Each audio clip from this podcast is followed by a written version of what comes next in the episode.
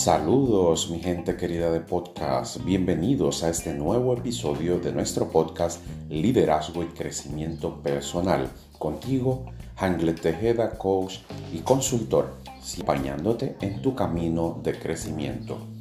En este episodio quiero compartir contigo 10 formas para motivar a tus colaboradores sin dinero. Hoy en día estamos hablando de lo que se llama el salario emocional. Las personas reciben un salario metálico una o dos veces al mes. Evidentemente, cuando son dos veces al mes, es el mismo salario dividido en dos.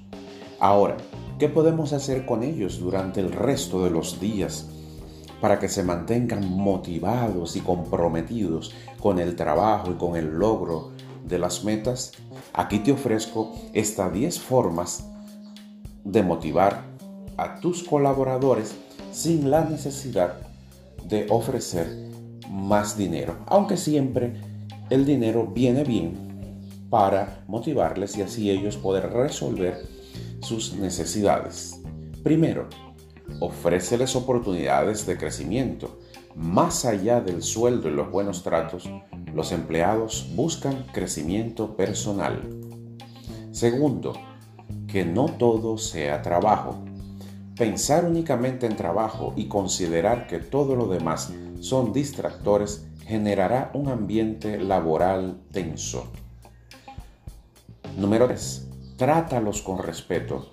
Las personas que se sienten felices y con, con, su empleo permanecen en él por más tiempo y además dan mucho más de lo que espera de ellas.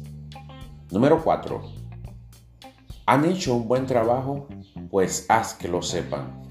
Todos necesitan un reconocimiento de vez en cuando que los aliente a seguir adelante en su gestión.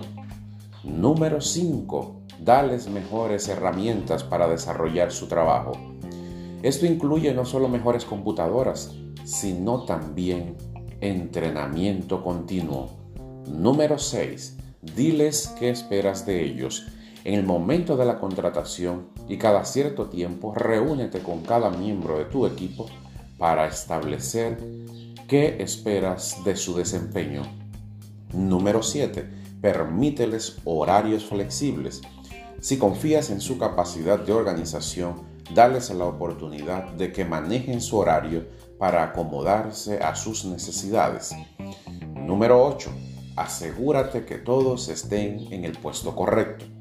Si notas que alguien tiene iniciativa y es capaz de realizar tareas importantes, no lo aburras pidiéndole que se la pase haciendo tareas rutinarias. Número 9. Dales autonomía. ¿Tiendes a querer controlarlo todo?